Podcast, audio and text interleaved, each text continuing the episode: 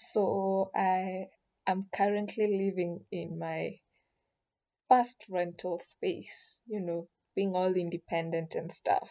And at a time where a three liter mafuta kupika, which means um, cooking oil, is seven dollars. That is something really unheard of, but true to the economic times of our country.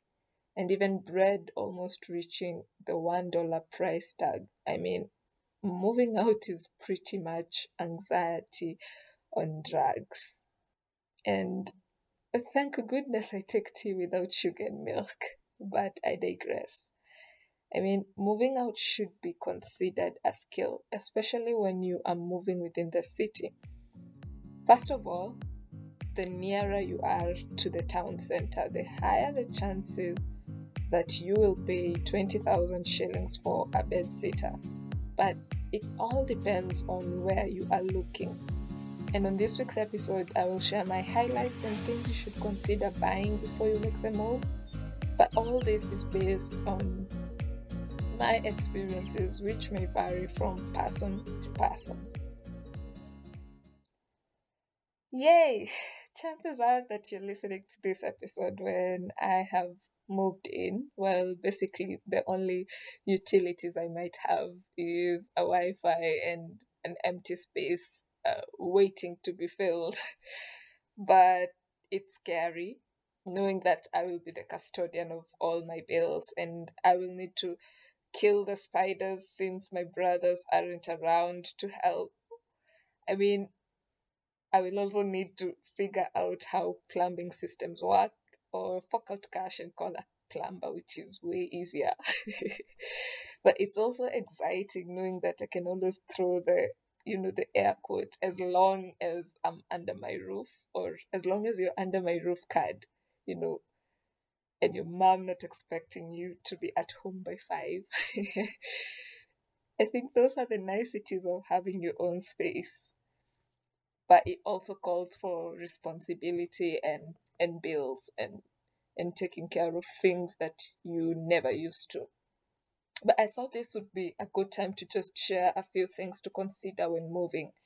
And I hope that this will be a guide as you choose the place of your dreams, or rather, uh, the place that will guide you to your dream, to your dream house. So I guess the number one thing um, I learned as I was house hunting was limiting yourself to using agents. I know with the Nairobi properties and most under property names and everything, agents is something you might not miss uh, having, but it's also good to just take some time, walk with friends, and uh, call those to let numbers, walk and see how the house is instead of just um, entrusting your your your house hunting to agents. Now i know most people have been conned or have been asked to pay like a thousand shillings even before you saw the house. And you want to avoid this because I don't think you have that money to waste. So just sacrifice, get some time uh, in the weekend, during the weekend rather, and walk around, see the house, and see that it fits to what your budget is and to your liking and to your tastes. Which brings me to the second point, actually, which is knowing what you can compromise. Uh, for me, I had to compromise the tiling uh, bit of the house because I thought it's pretty big for what I was looking for, and it had almost everything except it's not as styled. It's this old kind of houses and everything, but it it's something that worked for me in terms of accessibility and the space and the privacy of the uh, building, which was A plus, I guess. And I wasn't going to compromise on kitchen and bathroom. Now I know that most properties in Nairobi have this shared bathroom toilet kind of space and you find that the shower head is just over the toilet seat. And I don't know how it works, but I find it to be appalling to have such. I know that it's a concept, but the concept looks better if the two are really spaced out and not quite together. You don't want to be showering and the toilet water is hitting you. I mean, it's it's a bizarre kind of spaced thing, but unfortunately we have rogue developers doing rogue stuff and we have to live with that. But if possible, get uh, a place that has uh, the toilet and the bathroom separate, and also the same case with open kitchens. I know it's a beautiful concept, but it's only beautiful when you actually have good space and everything. But with these open spaced kitchens, you you you might be conned. You might be conned. But again, it depends with what you're looking for. As as as you look um, for your house and as you're doing that house hunt, you probably want to check your surroundings and your environs. For for instance, you have to check um, on security lights um, and see if it's a good place for you or comfortable enough for you to walk at night. Um, especially if your place is far from the roadside. Just check on your surroundings. Are there corners you wouldn't want to navigate through early mornings or at night? So you want to check on that and ask the people the people around and see that everything is in place. How is the security of the place and everything?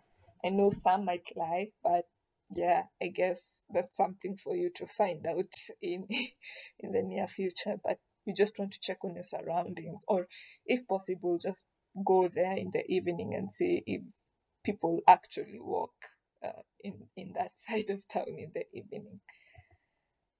Another major thing I think you need to focus on is considering the amount of rent that you will pay at a given space.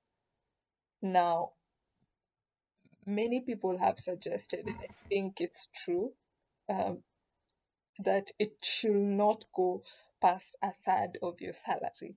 Like you don't want to spend all your money on rent, so it's it's gonna be probably useless that you're earning, let's say fifty thousand shillings, and you want to to pay forty thousand shillings on rent.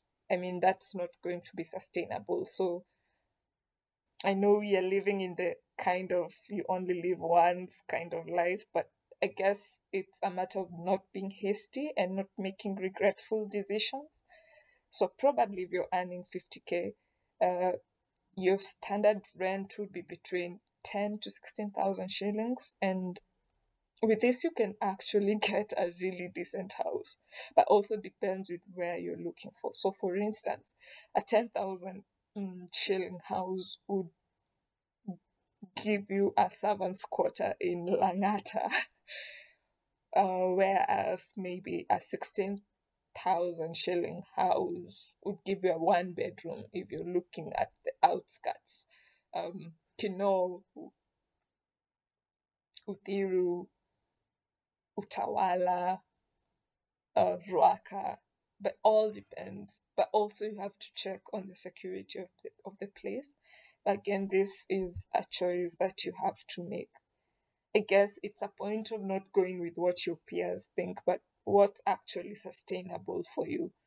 For some, especially those who do not have family commitments, accessibility would be the number one priority in terms of using less transport or using less time in traffic to get to your work and home. I, am a believer that time is money, and you'd actually the, the amount of time you spend on traffic, you'd have used it to do something totally different. So that's something you have to check on. But I'd advise that don't go beyond the a third a third limit. And then uh, check on amenities, even though you might have you might not have the equipment that you need at that time. Just ensure that the house you have actually has space so that even as you design or you think ahead, um, it actually provides, you actually have the amenities or the, or, or the things in the house that you need um, just to complement whatever you'll buy in the future. So, for instance, just check that there's, enough sockets, uh, there's Wi-Fi connectivity in your in your area, or uh, there's space for a fridge and things like microwaves and and ovens. I mean, these are things that with time you'll see the need, the need, but just check that everything is there. I know in some houses they have provided uh, space for washing machines. So if that's something you're looking to buy in a couple of months, just check that the connection for the washing machine is there. Um, if if if if you're if you're going to be cooking a lot, I guess um, the oven space is something you want to have in mind. So just check around. Now I know this is this next point might look like a 25 year old um, thing, but I guess when you are working in a very stressful environment, the one thing that you're going to look for is somewhere that you can come home and actually sleep or have peace. So if you are this person who likes peace, you probably also want to look for an apartment that doesn't have so many university kids or general people who like loud music. I mean, there are people who generally like to be loud. So you want to check on those things and see if the place you're looking for is actually livable enough. I know for many family oriented um, setups or apartments, uh, you'll find that it's not as loud. But if you're making your first move, chances are you're going to live in a crowded space or in, uh, I don't know, apartments that has like one rotten mango and all that. But you just want to check that you're actually comfortable in your place uh, of rest. I guess I guess that's the point, having a checklist of what you want and not compromising unless it's something really minute. And once you've got a new space and you like it, um, the few things you need to ask for is um, how much deposit will you pay before you sign a lease and underline before signing, just ask questions, ask on things that you're not really familiar with. Ask on service charges because there are some apartments that will charge you for service charge, others won't. So you want to to know what you're signing up for. Uh, know when garbage is collected and for some, I know you'll be asked to pay a one month's deposit. Um, you'll also be asked to pay perhaps the contract fee, water deposit, and maybe tokens. So for me, I was asked to pay for for water and a one month's deposit, and I guess that that was it. And then you'll also need to read the contract before you actually sign it, uh, so that you know when is rent likely to be upped? Uh, when are they likely to increase? For some, it's um, after two years, for some, it's after five years. So you want to check and read so that you understand, so that you're not caught flat footed uh, when you're told that rent will increase because you actually read it and you signed it. For some, uh, house, households they don't allow you to drill on the walls or make any extra additions so you you want to read that and understand it and then now sign it and i guess after you've signed it is now when you can comfortably say that you are an actual rental a owner of a house, I guess.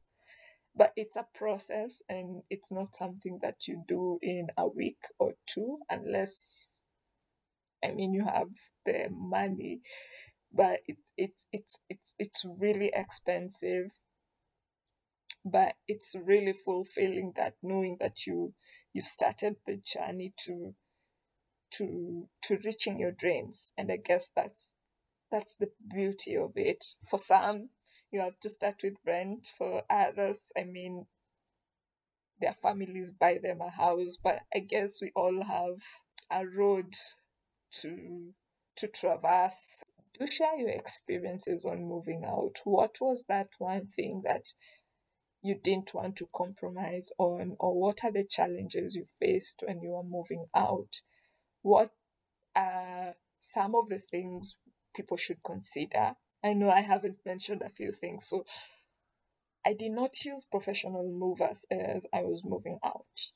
Uh, reason being, they were too expensive. But there's this company called Sendy, which actually helps with first time movers because your things could actually fit an Uber, but you might need to transfer your bed from one place to another. So Sendy provides uh, transport. They have pickup options, they have van options, and they actually have lorry options. And I found them to be really, really affordable. For some, they were charging me 8,000 shillings, 10,000 shillings, and to be honest, I was not going to spend a lot of money on that but I checked on Sendy and it was a third of what these professional movers were asking. So that's something I would I would actually recommend. Things like mattresses, I don't think you need to carry and it it's a, it's a hassle moving them. So there are these companies that actually make the mattresses and they will be able to do free delivery for you. So those are options you can always choose. And I guess now it's the process of just building your house to a home and buying things one step at a time, even as you as you go ahead and forge forward to the next phase of life. Hope you've enjoyed this episode and you've learned something to share with your friends. And yay, let's catch up soon. Bye.